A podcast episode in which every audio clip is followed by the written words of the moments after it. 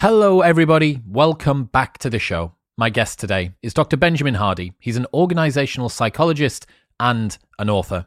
Many high achievers are unhappy because this same motivation, which drives exceptional performance, often also leads to feelings of insufficiency, jealousy, and comparison. So, how can driven people reframe their worldview to come from a place of gratitude and happiness whilst still keeping that competitive edge? Expect to learn how comparing your performance to your potential is a recipe for disaster, why success without happiness is a pointless pursuit, Ben's best triggers for realizing when you've fallen into the gap, how to protect yourself against complacency when feeling happy with your performance, and much more. I think I first heard Ben talk about the gap and the gain, which is the concept his new book's based around at the start of this year, and it's been in my head ever since then. This is one of those fundamental frame shift concepts that everybody that is a driven individual needs to get into your arsenal. If you are the sort of person that sometimes feels dissatisfied no matter how much you achieve, this is a it's a must have in the toolkit of mental models that you've got. And the book is 160 pages. So if you want to pick that up, it is linked in the show notes below and I highly highly recommend it. Also, if you want to join the conversation with me and everybody else that listens to the show, you can right now by going to modernwisdom.locals.com and you can support the show through that as well. So if you want to help the show grow, then you can do modernwisdom.locals.com.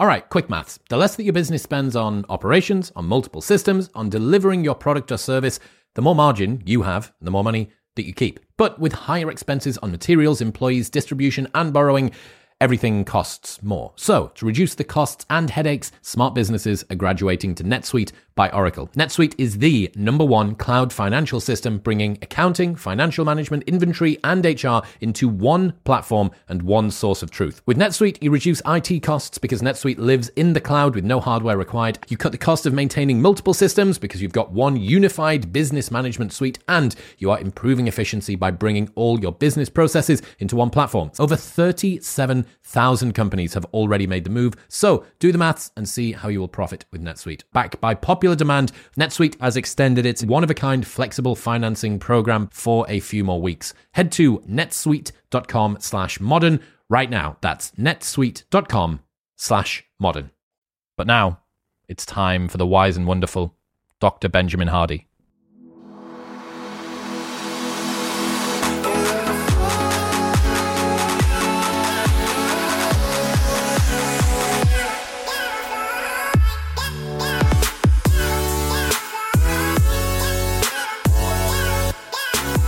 Benjamin Hardy, welcome to the show. Yes, Chris. Always happy to be with you. Welcome back, man. It's been a while.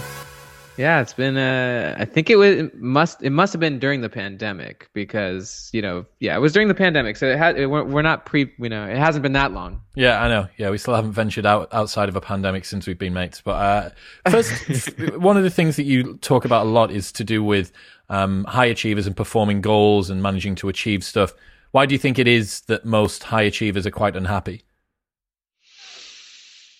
It's the uh, hedonic treadmill that we talk about. So basically, and this is kind of a Dan Sullivan concept of the gap and the gain, but the gap is where you're measuring yourself against your ideals. And your ideals are like the horizon in the desert. So you're it doesn't matter how many steps you're taking towards the horizon, the horizon keeps moving with you.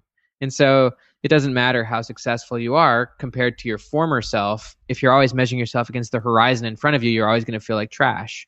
Um, and so that's what we would call the gap is you're always measuring yourself against where you wish you were and you then devalue where you currently are when where you currently are is fundamentally enormously further along than your former self you may be living beyond the dreams of your former self but if you're always measuring yourself against that moving horizon then then you're always feeling like you're behind the eight ball and that's that's what high achievers do it doesn't matter what they've accomplished they're always measuring themselves against where they wish they were and then therefore devaluing where they currently are.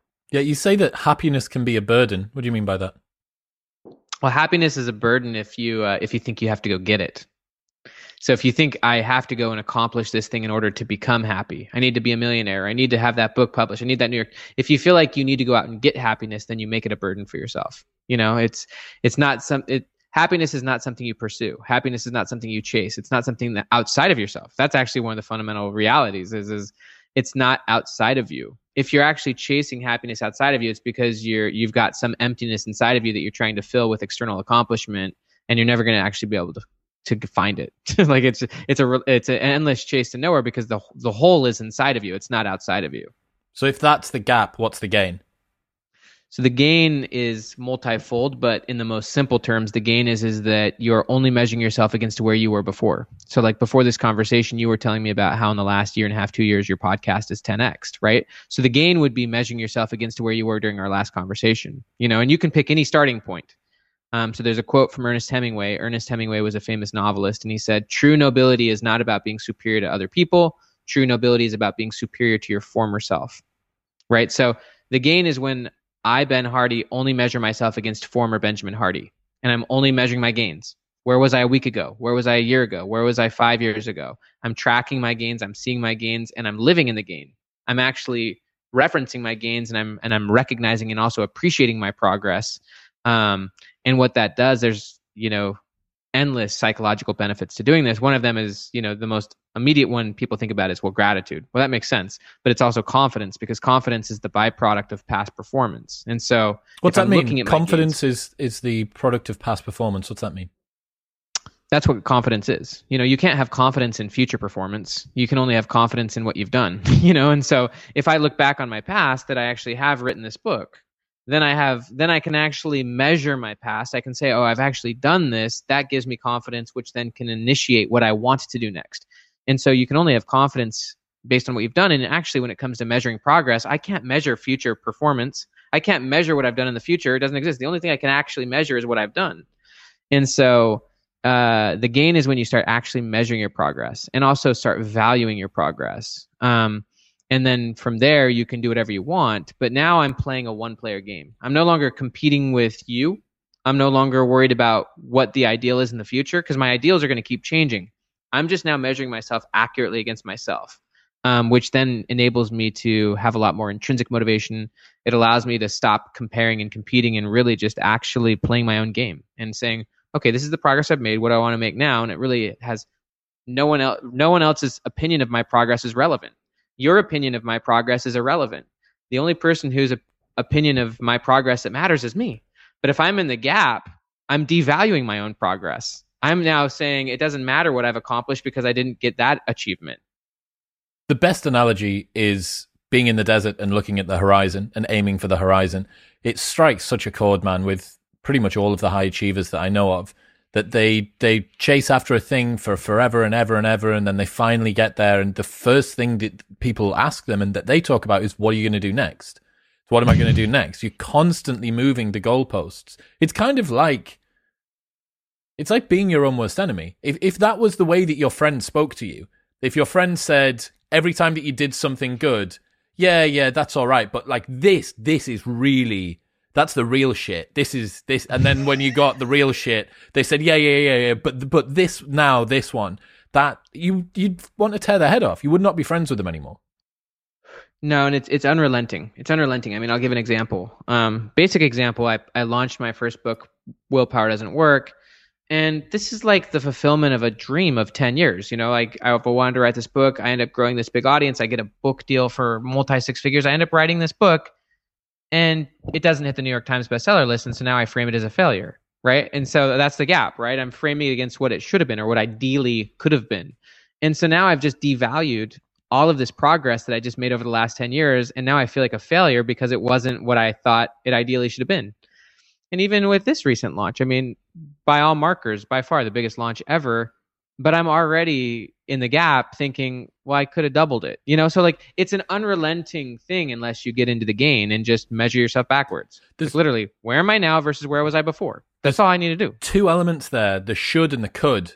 That's that's yeah. quite interesting as well because those are all gap. Should, would, could are all gap. Yeah, and especially the could because the could is is is it physically possible?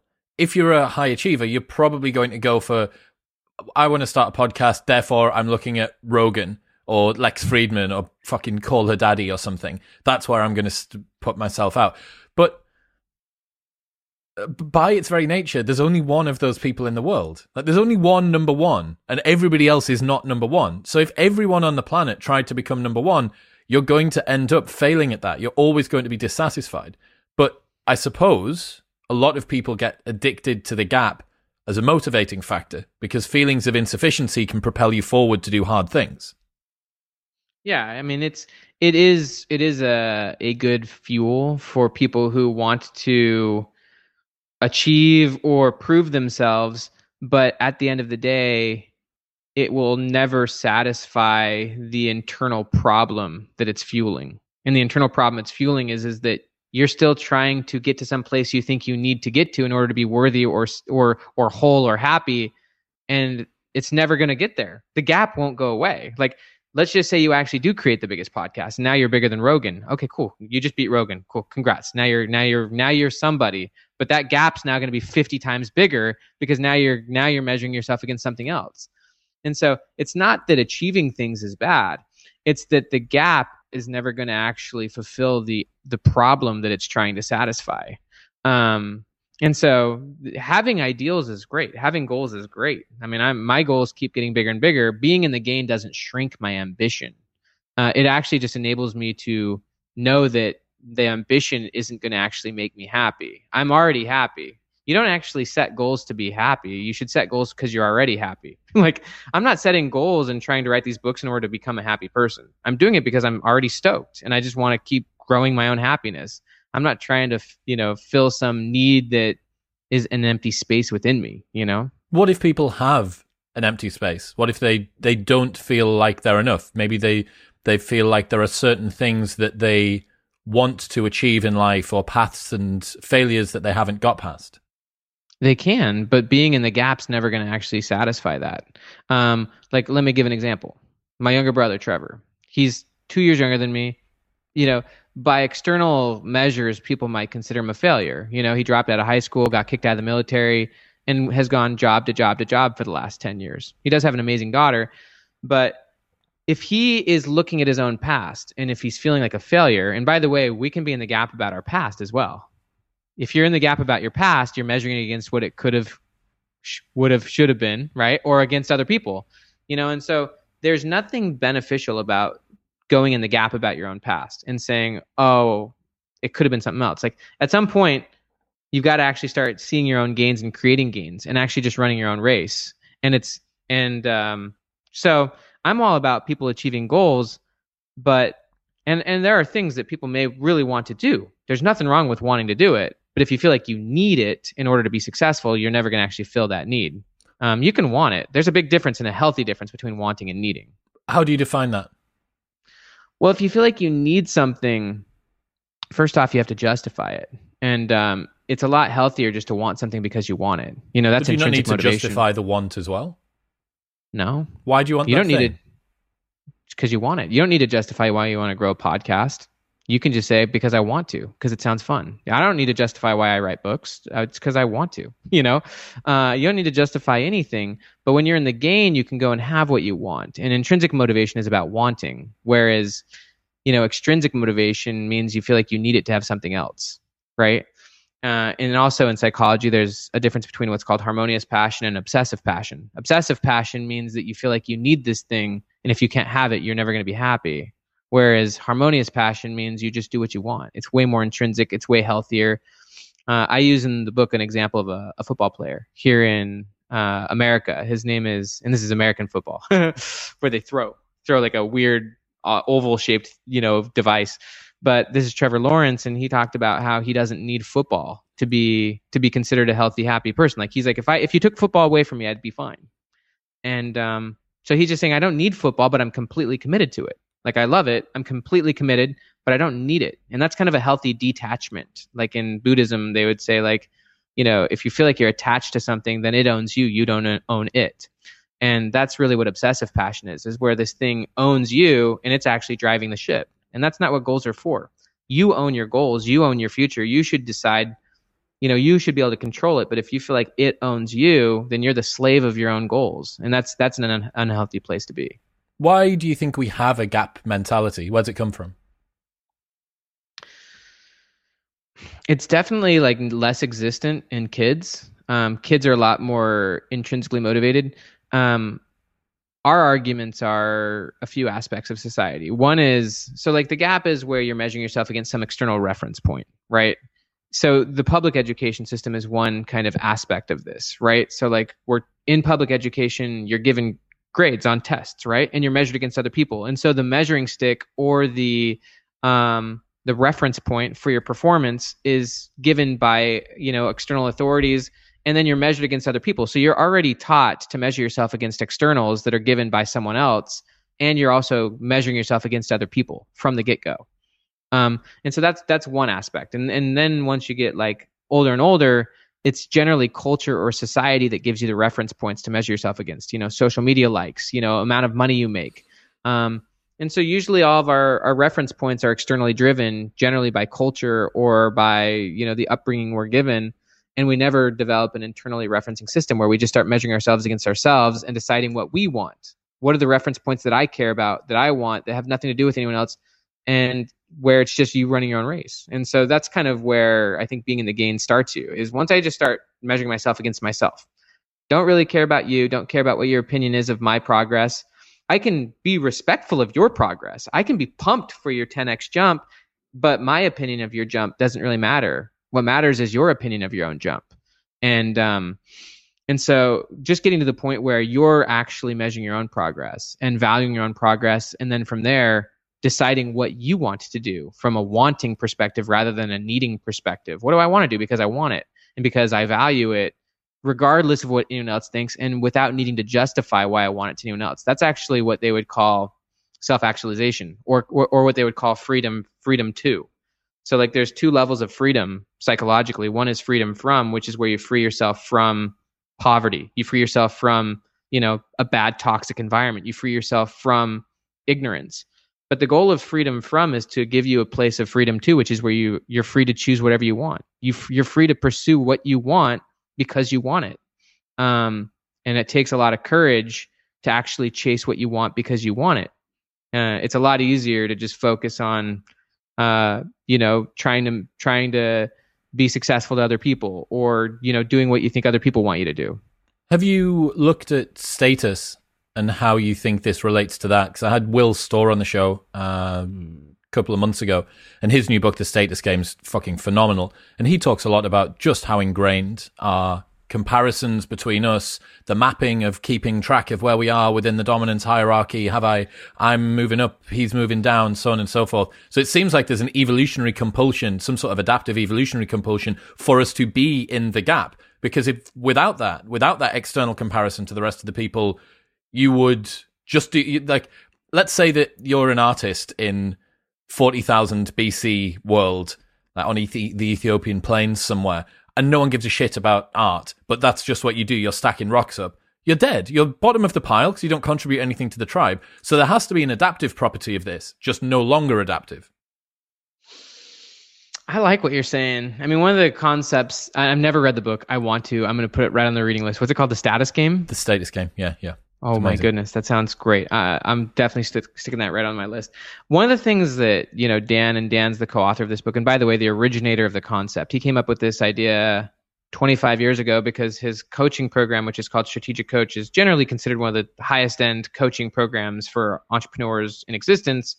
And the only reason he created this concept in the first place was because he just found that didn't matter how much his his clients were succeeding they were all unhappy you know? And so this is this is more this is i would i would argue this concept isn't initially designed to make you more successful. I would argue there's already a billion books on that subject and this book is not an, immediately optimized for that. This book is to help the high achiever who's already listening to this podcast learn to be happy along the way and to value their progress but the byproduct is is that once they get into the gain it's kind of like you train your brain. Once you start seeing gains creating more gains from your experience which is another aspect of the gain. It's not just about measuring your progress it's also about creating more gains even from for example traumas and whatnot. Once you start creating more gains and training your brain to see more gains you'll actually start becoming enormously more successful but it's without that weird psychological need that we're talking about where you're you're needing to get there or you feel like you should get there or you're comparing or you're measuring against anyone else. So it becomes a lot healthier uh, and you completely be free of all of that. Um, but one of the just back to the status concept one of the and this may or may not be relevant but one of the things i've always learned from dan is he said you should seek growth not status. Because if you're seeking status you might not actually grow. Or if once you achieve that status it might plummet your growth. So if, if my whole if if my whole ambition is to reach some status, New York Times bestseller, millionaire, billionaire, once you reach the status, if you reach it, um, the growth may either the, there's no guarantee that seeking status will actually lead to growth. But if you're just genuinely seeking growth, chances are you'll accumulate a lot of status, but it isn't necessarily what you were going for in the first place. Um, I could get all the status in the world, but if it's my goal, you know, there's no guarantee I'm actually growing as a human being, you know? But if my goal is actually growth, it's not that hard to get status. When it comes to the high achievers, you have to ask yourself a question of what's the fucking point of being this successful if I'm not happy? like, what's the point? But presumably, I ask I ask myself this all the time. This is I know that we're mutual friends with Greg McKeown, and you know, there's uh, echoes of essentialism, I think, in The Gap and the Gain, talking about removing the stuff that doesn't matter. Why are you doing the things that you're doing? What are your points of highest contribution? Is it intrinsic? Is it extrinsic? So on and so forth. But what is the point of achieving all of this success that you're chasing after if you're miserable along the way, presumably the point of getting the success, of being successful to you in your mind, is that it's going to make you happy. Now, if happiness is there for you in the moment, why go through all of the rigmarole of, of having to wait until you do this thing? If you're climbing up a mountain, 99% of the journey is you going up and only 1% is you standing on the top. And then as soon as you do that, you decide, well, yeah, but there's another mountain there that I've got to go after. There, there has to be a shortcut to this. I'm aware that the hedonic fucking treadmill is a hell of a drug and we're wired to play status games and compare ourselves against others and it's a motivating force and all of these things. But man, if someone who isn't me yet can master the ability to just take pleasure right now in the things that you're doing and genuinely be able to look at did I give a, a good enough, not even my best, like did I give a good enough solution for me to feel like I'm happy today? Yes. Right, right. Well, fucking be happy then. Like you don't need to to wait for something to happen. You don't have to wait to record the perfect podcast or to have the perfect sales call or release the perfect online course or get the, the perfect book because you're never going to get that. That is the horizon that continues to move away. Yeah, and and and you know our our argument is happiness is really how you measure. You know if if you set a goal you know i could set the goal that i wanted to write this book right? And let's just say i'm halfway through writing it. Like i can even though the book's not actually finished i can measure back and say like because i'm in the middle of writing a book right? And of course i want to finish the book. I'm committed to finishing the book i'm writing right now but i'm in the messy of the middle right? I'm halfway up the mountain i guess you could say now i could be mad at myself right now, like the current Benjamin Hardy that you're talking about, I can be miserable because the book's not done. And I can believe in my mind that once I actually finish the book, then Benjamin Hardy will be finally happy. I can give myself permission once the book is done, obviously knowing that now I've got to go out and do a million other things if that's the game I'm going to play. Or I can actually just measure myself backwards and say, you know what? Where am I right now versus where I was when I started writing the book? Well, I've got 40,000 words and it's pretty cool. And I've changed a lot of my belief systems even going through it. And so if I just start measuring myself backwards and seeing my progress, I can be happy in that if that's the game I'd rather play. Uh, and that's a much healthier, happier game. It doesn't stop me from wanting to finish the book. It's not, but I actually get to love my progress along the way and increase the value. It's uh, my current position doesn't change. Your current position doesn't change if you measure yourself against your moving ideal or if you measure yourself against your former self. Your your position doesn't change. How you feel about your position fundamentally changes. And one that's is, a bomb. is you want to, that's such a bomb that, insight, man. That's really it. That's it. Like your current position doesn't change if you're measuring yourself in the gap or the gain, but how you feel about your current position fundamentally changes. And if you feel better, if you feel the gains and if you feel the progress, and if you're no longer on the rat race or the the treadmill of trying to get to the next thing, if you're like, this is my game, this is where I'm at, I can see my progress, I'm loving my progress, this is where I'm going. I know that five more steps up the mountain, I'm still not going to be there, but I'm going to be further than I am right now, and I can then measure those gains and this is the gains that I want to have. This is the progress I want to make because this is what I'm motivated towards. This is the you know this is a mountain I'm choosing to climb. It has nothing to do with your mountain or anyone else's opinion of what mountain I should climb. This is the mountain I'm choosing to climb, and every step forward, I'm going to measure my gains and be in the gain, and I'm going to let my gains propel me rather than the gap kind of you know whatever. Uh, it's just a it's just a different experience. And so if people you know wherever a person is, they can either devalue that current position by measuring it in a gap, whatever the gap is, against someone else, against you know what society's opinion Imagined is, or even their ideal. own Yeah. uh, ideal, yeah. Or they can take their current position and up level it by framing themselves in the gain. Um, and you can do this on a daily basis as well. Let's just say my goal today was to hit 5,000 words in my book, and I only hit 2,000. Do I want to be in the gap about today and say today was a failure because I only wrote 2,000 words when my goal was five, and so therefore today was a failure? I'm upset about it. I'm going to just, you know, today was a lost day. I'm a loser. Or do I want to actually create gains and say, okay, I got 2,000 words, but what else did I learn today? If I, I can, in other words, you can contextualize anything however you want, but it does zero good for you to contextualize today as a as a failure. It does nothing for your confidence. It doesn't. You get no benefits from it. You're actually literally just devaluing your own experience. Why devalue your past? Why not inflate the value of your past? Because you're the only person who has access to your past. I'm the only person who has access to Benjamin Hardy's experiences. I can either flush them down the toilet and be mad at them because they're not what I thought they should be, or I can increase the value of my experience and learn from them. I can create gains from them. And that's really like how you create post traumatic growth. Something rough happens. And if you're in the gap, you're saying, why did this happen? I'm worse off now because it happened. Post traumatic growth is when you take an experience that's rough and you increase the value of it. What are all the things I learned from this? How can I be better because of this? My current self, because this happened, is actually better and further and stronger and more anti fragile than my former self. Therefore, I'm glad it happened. That's being in the game. That's turning any experience into a game. How should people measure or define their success criteria then?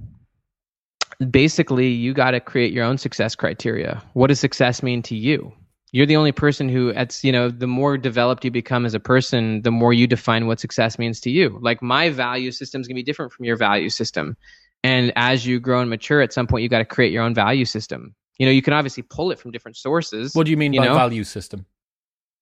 value system is how you're measuring yourself. You know you you create goals from a value system. You create success criteria from a value system you know? And so you know and you can turn a value system into specific measurables which you can do but at some point you need to define what success means for yourself. And your your definition of success is going to be different from mine. Your view of your future self is different from mine. And so you got to ask yourself what matters to me. That's kind of it does kind of track back to essentialism. Like you can't you can't go for essential if you can't define what's essential to you. And so you've got to actually define what matters to me and then create a success criteria around that So Like, what's in, this is what's what I'm- important to me? These are my values. These are the things that I value within myself and around me. yeah From that, you try to create goals and projects. well that- there's principles and projects you know there are principles you can live by right one of them could be essentialism that's a principle that's an idea and you can you can measure yourself on how essential you're living right that's a that's an that's a principle if you believe in it and if you like it you can measure yourself against that if that's within your value or it can be goals you know? And it's a lot easier to measure yourself either against a principle or a measurable target than just an abstract ideal. So like i can create success criteria for a specific project or even for myself in 2020 uh you know 2022 like i can i can create success criteria and i can say you know in order for this to be a success for me it's gotta it's gotta be a certain way. It's gotta you know it's gotta sell a certain number of copies etc i can create my own success criteria right um and the more clear you are on what success means the more you actually can move forward towards a clear path most people they're not very measured in their future because they're measuring themselves against ideals and they're not very measured in their past because they're not they, most people just don't track their gains honestly yeah, yeah. What does um the view you have of your future is the thing driving your present mean? That's a great that's a great concept. That's basically prospection in psychology. So prospection is uh, is the idea, and this is one of the biggest unearthings of positive psychology in the last probably 20 years. Is f- psychology as a discipline believed that we were actually uh, driven by our past. Um, now, there's a lot of distinctions here, so I'll break it down. Um, what we're really driven by is our view of our future Now, this is different from being in the gap. The gap is about measuring yourself against the future, thinking I need to be there, and because I'm not there, I'm a loser. The gain is where you measure yourself against your past. But the truth is, we are driven by our future self. So you, whatever your goal, you know, you were driven by a future that landed you to this point, right? You had a future self, even if it was undefined or defined, however defined you got it, and that's what landed you to this moment. Um, and you now have a future that's driving you, and I have a future that's driving me, and this is in big and small ways. In philosophy, they call it teleology. Basically, tele- teleology means that all behavior is driven by an end. You know, Aristotle called it final cause. So, like the way that this book became a reality was that there was some end and that drove me to finishing the pages right um, you know even me like even us getting onto this podcast there was a scheduled appointment that led us to having this call you know and at some point you're going to go have dinner and so you're being driven by the next thing. And what's interesting and robert greene actually hits this really hard in the 50th law but this is really true is is that and, and also there's a lot of research on this uh, in positive psychology hal hershfield the sad part for most people is is that they're driven by an almost immediate future. We all we know there's immediate needs there's immediate there's things pushing up against us paying the bills or just getting to the next thing and most people never transcend that and start thinking like 10 15 20 years into the future and start thinking about a much bigger future to chase and be driven by. So most people are just dealing with immediate battles you know and so they're being driven by a very short term future. Um, but we're all being driven by the future. That's what prospection is the idea of prospection. What's the problem with being driven by a short term future? Well, it's there's nothing wrong with urgency or immediate goals, but if that's all you have, then you're just actually on the rat race going nowhere. It's like a lot of it's a lot of movement but no progress, right? Um, Do you have more motivation? So, people, uh, there's some experiments that have been done around people's motivation levels or happiness when they've got a, a broader, longer term life plan. Well, yeah, definitely. So bigger goals certainly are more motivating than small goals, but also when it comes to the future self research, the quality of your decisions in the present are directly impacted by your connection and commitment to a longer term future self. So, like, let's just say a future self 20 years from now. Um, if you're connected to that, if you're committed to that, if you're clear on that, you're going to make different decisions than if you were only committed to whatever's just flashing in your face, the next fire to put out, or just getting to work, or to paying the bills. Like if you have a longer out future, then you're going to probably make very different decisions because the goal always determines the process. Whatever whatever future self you're most thinking about or committed to is the thing driving your behavior the most.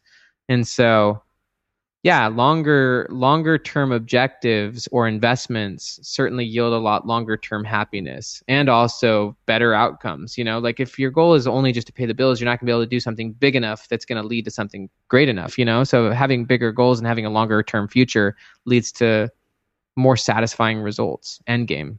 Well, I suppose what you're doing with a, a large goal or a longer term goal, what you're trying to achieve is something that takes a lot of time by virtue of it taking a lot of time to compound, presumably it's going to be quite big and impressive, which means that you're going to take small steps, but very small important steps strategically to get along there. So James Clear says each action that you take is a vote for the future type of person that you want to be. So if you want to be someone in five years' time who is able to do an Ironman, you are going to do things today. You might not be able to do the Ironman for four and a half years. You might only reach that point. But if that's the goal that you're trying to move toward, you're going to do conditioning pieces today and tomorrow and the day after. Whereas what's the, what's the best sort of goal that you can reach in terms of your endurance if your timeline is only two months or one month? You think, oh, well, I'll, I'll, I'll set my sights quite low. And it, it's not very grand. It doesn't excite us the same way. Yeah. So here's the, here's a great quote from, um, Robert Greene's The 50th Law. And the only reason I share this is because this is the book I'm currently reading, which, if you haven't read, I think it's pretty cool. So he says this By our nature as rational, conscious creatures, we cannot help but think of the future. But most people, out of fear, limit their view of the future to a narrow range. Thoughts of tomorrow, a few weeks ahead, perhaps a vague plan for the months to come we are generally dealing with so many immediate battles that it is hard for us to lift our gaze above the moment. It is a law of power, however, that the further and deeper we contemplate the future, the greater our capacity to shape it to our desires. Um, so, yeah, I mean, what's interesting, you know, going back to Hal Hershfield, Hal Hershfield being a UCLA um, psychologist is his view is, is that human beings haven't evolved to think 20 30 40 years into the future. You know like if you were a hunter gatherer you were mostly just like trying to gather food for the week or for the month like right? You weren't planning for retirement right? Like you weren't thinking where do i want to be in 20 or 30 years? Like you were trying to survive the week right?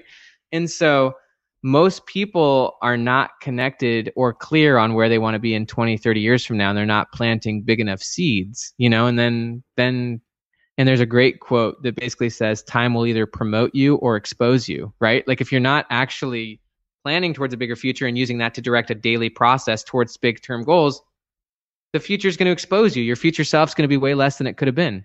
like, you know what I mean? And and so time will promote the, you know, promote you like crazy if you're investing, you know, daily towards bigger and bigger goals, you know, and every action you take, kind of back to James Clear's concept, he calls it a vote towards the person you want to become. I call it an investment towards the person you're becoming because everything you invest in becomes, you know, it, it compounds over time. Invest whatever you invest in grows. And so every action you take towards your future self intentionally is an investment that's compounding massively. And you can compound some crap, you know, you can compound weeds in the garden essentially, which is just, you know, every day you jump on social media and just kick it. Like you're investing and there's, you know, everything bears fruit. So it's going to be good fruit or bad fruit. I suppose as well, when you want to do something that's hard in the moment, the big, broader goal is more inspiring because it's so much further away. Because you want to do the Ironman, or you want to hit a million dollars, or you want to find and start a family, or whatever. Because you have such a a grand goal, it gives you more justification and motivation in the moment. Like you're going to be more motivated to do something that's huge than you are to do something that's small, and then you can break that down. Yeah, I mean, how I look at it is uh, small visions aren't that motivating. Um, bigger visions are are motivating, but when it comes to the the actions on the daily basis, so like big vision but small steps. You know, it's kind of like tiny habits or atomic habits. Like like if I have a big goal of one day, you know, selling millions and millions of books and you know having this amazing lifestyle with my family, like that's a great vision that's drawing me forward. But if I actually want to accomplish it on a daily basis, I actually need smaller goals um, you know, like like again back to the idea of me trying to write 5000 words. If uh, if that actually was my goal chances are it would be too big of an elephant to try to bite in one day and i might just justify not doing it. So when it comes to actually behavior you actually want to have smaller goals on a daily basis that give you commitment and momentum you know? So if my goal is actually just to write 200 words today i know i can commit to that and if i do it chances are i'll get so much momentum i'll write 500 or 1000 or 2000 but at least that day i made an investment in my future self Whereas most people on a daily basis, they're not actually making progress either because most people actually, their vision is fundamentally smaller than it could be. I'm talking their long term future self. Um, and we all have caps on our future self. But, you know, there's a great quote from Dan Sullivan. He said that the only way to make your present better is by making your future bigger. You know, and that really tracks directly to um, prospection, that we're all driven by whatever view we have of our future and the level of engagement you have towards your present is based on the commitment and excitement you have towards the future. And so, but then on a daily, you know, you want to make it very doable on the daily. So most people have probably got that inverted that the exactly. long-term vision that they're looking for is too small and the daily vision that they're trying to achieve too is big. too large. Fundamentally, yeah, and so it crushes motivation on both manners because their big their big picture vision isn't compelling, and their daily vision is too big, and so on a daily basis, they set themselves for failure and then they frame it in the gap anyways. And so now they've framed today as a loss or they just procrastinated it because it was too big. And the, and where it's taking them in the long run isn't that compelling anyways.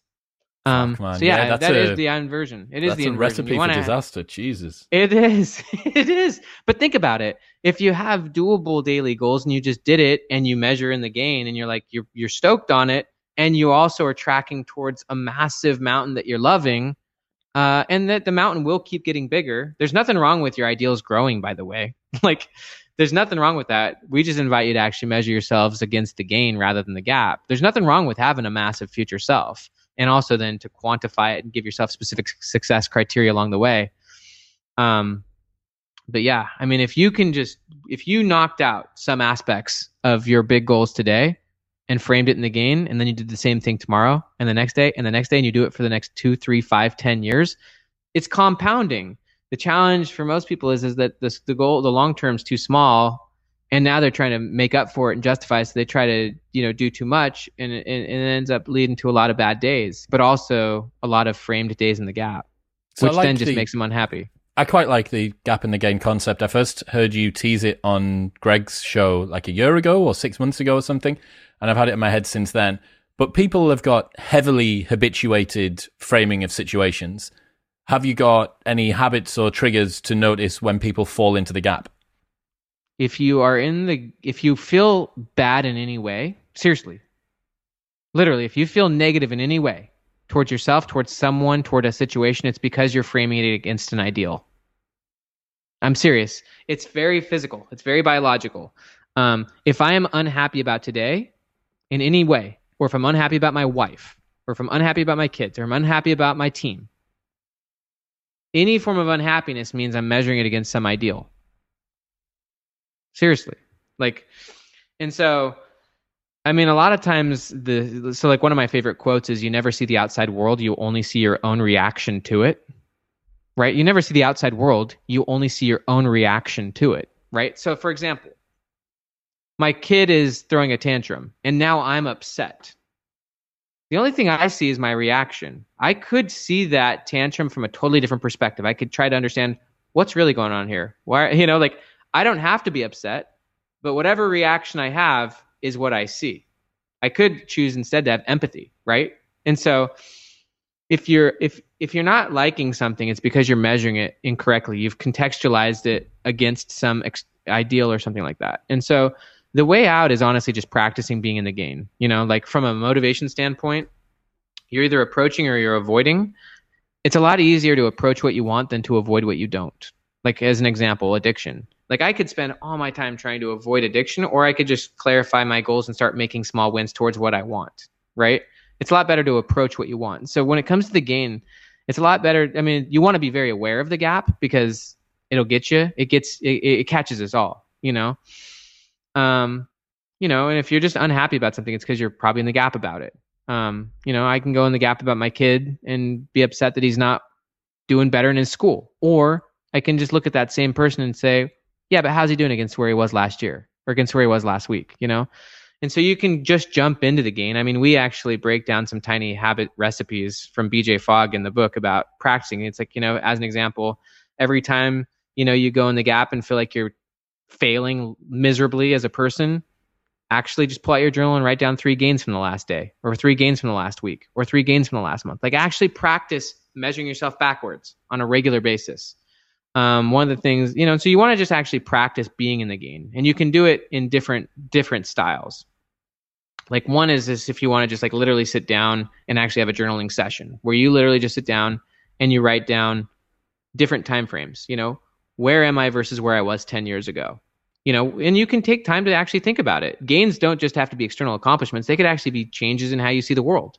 You know my former self wasn't an entrepreneur. I didn't imply, apply uh, mon- mental models like who not how. You know, I was making 10x or less, you know, 10x less money than I am now. So like I can, I had different beliefs about money. I had different beliefs about people. Like I can go back and look at my gains in my belief system and my experiences, but also in my situation and, you know, and in fundamental external accomplishments. I can do that for five years. I can do that for one year. I can do that for five months. Um, you can do that for a week, you know, and you get to, you actually get to frame not only the meaning of your past experiences, but what you got out of that experience. And so if I just look back on where I was a week ago, most people, you know, probably haven't thought about it. Where were you a week ago versus where you are now? But the truth is you're actually in a different place. You actually have gone through experiences and now you get to go through and organize what those experiences actually mean. So I can actually just think, where actually was I a week ago? What the heck happened over the last week? What did I learn over the last week? How am I different than I was a week ago? What are some of the important experiences that I had that are evidences that I'm actually moving towards my future self? You know, and I can do that on a daily basis too, you know?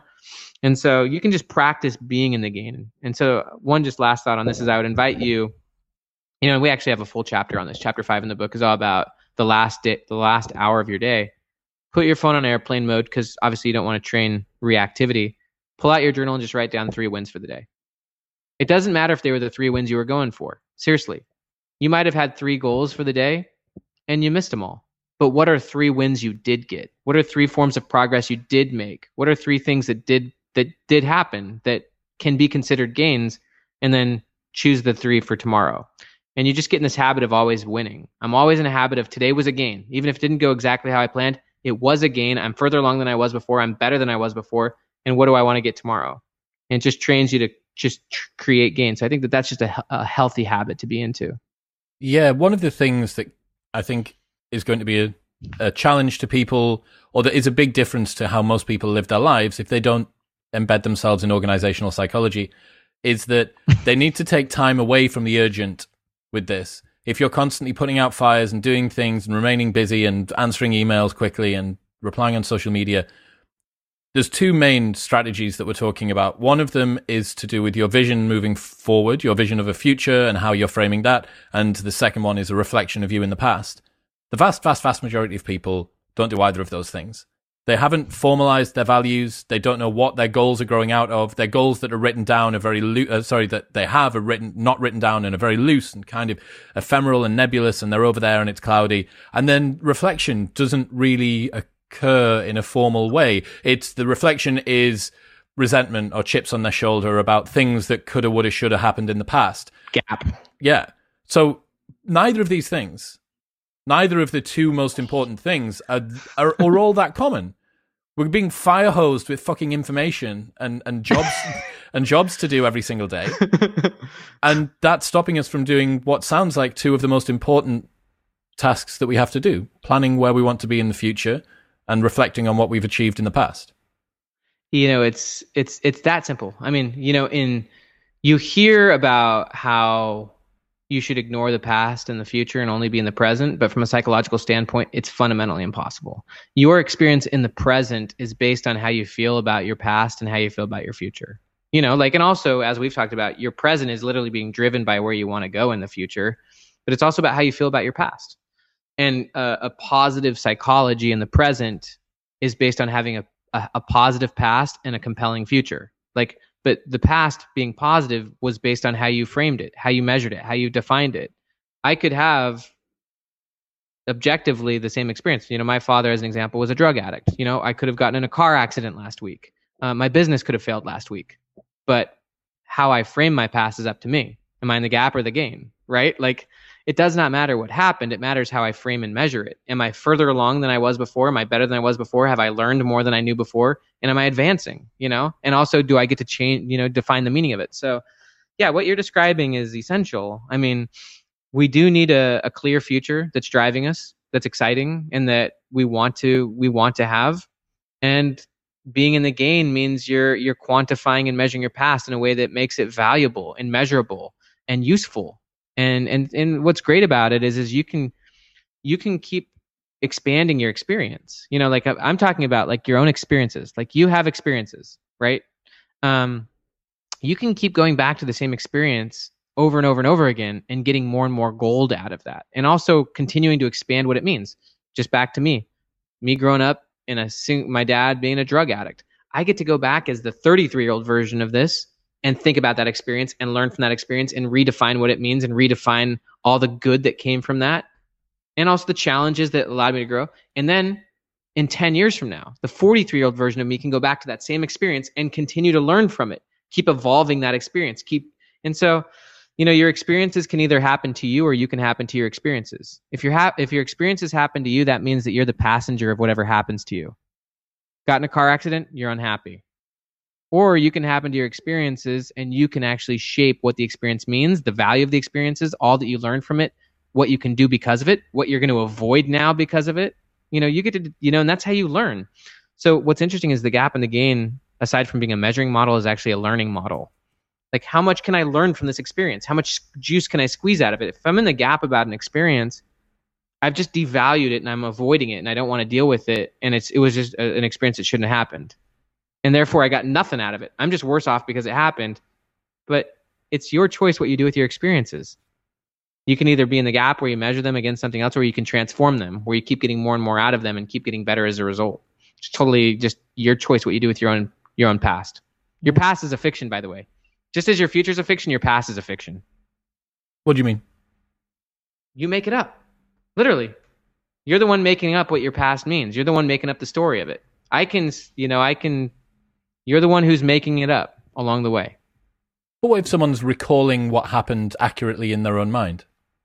Yeah, they can recall the experience, but all of the emotions, the energy, and the meanings are are um, are going to be their own doing. Those things that goes back to it's not what happens; it's your reaction to it. Why that's like the, I, that's the Marcus Aurelius quote, isn't it? The universe itself is change, and life is but but what we deem it. Life itself is but what we deem it, and that that is your past. What about if someone's had a situation that's caused them a fair bit of trauma in the past? Or they've got something that they're hung up on, the way that they were treated in school, or, you know, it could be a longer term, the way that they were treated by their parents yes. and stuff like that. What are some of the triggers for people to transform those sort of difficult experiences into gains? 100%. I will say that the only way you can move forward and for it to cease being a trauma is once you actually have framed it as a gain. You it will be a trauma until you see it genuinely as a gain. That you're glad it happened and that it actually is something that made you better as a result. So, as far as kind of, you know, getting practical, this slightly goes back to approach versus avoid, right? If you're avoiding it, then you're not going to be able to transform it. The only way to transform something is to approach it. First place and probably the safest place is definitely a journal, right? Doing it by yourself, unless you feel like you want someone to just guide you through it. You can go to a therapist or a friend, but at some point you have to approach the experience and unleash it, right? Um, but you can do it. There's there's there's literally prompts we take people through in the book, but one is is just what is the experience itself? What happened? Um, what about the experience actually is something you can use, right? What is something you can gain from this experience? What is something you can learn from it that you didn't know before? What's something now that you, you how does it clarify for you what you want in the future? What is how does it clarify what you don't want in the future? Um, what else can you have learned from this experience? A lot of it, going back and reframing experiences is a lot like drafting a book. You know, I could I could spend five minutes. You don't have to spend five hours on this. You could spend five minutes. Just address an experience and say what happened what did i you know what what what did this teach me about life? Or what did this teach me about what i don't want? What are two or three lessons that i could get from this that can help me in the future so that i can avoid that from happening again or so that i can be better as draft one boom. I can do it again in a week. And you can just keep updating the meaning of the experience keep updating the lessons keep getting more out of it. But in, in, in psychology we call this deliberate rumination. So there's obtrusive rumination which is when you're avoiding an experience and all of a sudden at some point just some random thought triggers you and now you're just feeling in the dumps because oh i just got reminded why life sucks. Deliberate rumination is when you sit down and you look at an experience you frame it and and what a lot of the research shows is is that it's very helpful to apply gratitude to it proactive gratitude. Like i can proactively be grateful for this conversation but i still need to be proactive about it. I could be grateful and stuff and so you can proact you can apply proactive gratitude even to that experience. I'm grateful for what I went through as a teen when my dad went through all of his trauma and his addiction. I'm grateful that I went through that. Like I can directly apply gratitude to the experience and gratitude for what it led to and for gratitude uh, and so you you you have to be conscious about gratitude. A lot of people think that gratitude only can occur because something you wanted to happen occurred or because something good happened. You can apply gratitude to anything, um, and you want to do that with with experiences and transforming experiences how can people protect themselves from complacency when putting themselves in the gap? I know that you're saying that you, you mean putting yourself in the gain. Uh, uh, putting yourself in the gain. Yeah, sorry. It's such a good question, and it's it's it's it's really the um the most immediate question that most people who don't apply this ask. Um, no, I'm serious, and it's not nothing against you. It's it's literally when when a high achiever, and this book is literally driven towards high achievers, which I know that anyone listening to your channel is someone who's ambitious. Is it the first question is my edge comes because I'm an I, have got a chip on my shoulder, or my edge comes because I'm trying to get to this next level. Um, being in the gain doesn't blunt your edge. Um, me measuring myself against my former self and actually just saying, you know, in the last year and a half, I've published three books. We've sold hundreds of thousands of copies. I've had three, you know, had my last kid. Here's all the ways in which I've gained and all the progress I've made. Here's all my growth um, again, confidence is the byproduct of past performance. Confidence is actually the thing that helps your imagination think bigger thoughts, the more you actually live this, the bigger your ambitions are going to get because you're actually going to see your progress and you're going to value it. And that's going to actually give you a much firmer belief of what you can do. Chances are the high achiever listening to this is actually back to the view of future self. Their future self is actually probably smaller than it could be if they were in the gain. Um, if you're in the gain, you're actually like, holy crap, look how far I've come. What could I do next? You know, like literally. I mean, even just thinking about you, like you've 10x your podcast. You know, like if you actually valued that and really took it seriously, you're in a fundamentally different place than your former self. You're far more capable than your former self. You're far more connected than your former self. You have a fundamentally different mental model and way of operating. You can way beyond what your former self did if you take seriously what got you here. So it doesn't really blunt your edge. It's weird. The only thing it blunts is the is the kind of the number one it blunts you having any really opinions or worries about what anyone outside of you thinks about your progress it, it, it frees you from that where it's like you know me in this conversation if i hop off this podcast and then go into the gap i'm like dang i really didn't explain myself really good you know like you know I, I start thinking about all the things i could have done better with this conversation that's me worrying about other people right that's me worrying about if i'm in the gain i'm just thinking about what did i learn from that or what did i get out of that you know so it frees you from that it also just frees you from thinking you need that thing in order to be somewhere. You don't need it. No one needs it. You can have it if you want it. If Elon Musk wants to go to Mars, he can go to Mars. But if he thinks he needs it because he's trying to fill some internal need, he's never to he's never to get there. He's never to he might accomplish Mars, but he never actually got what he wanted. Mars is just a means to some internal end for for him. I think the interesting thing here is how society and culture put success on such a pedestal that success can come at any cost and success still gets applauded.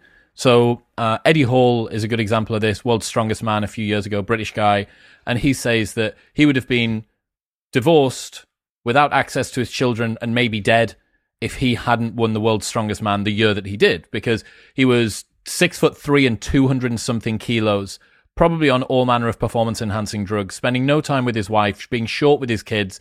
His life would have been wrecked. And yet, because he won World's Strongest Man and then decided to take a step back, and now he's a great father and blah, blah, blah, uh, people still want to put his success on a pedestal.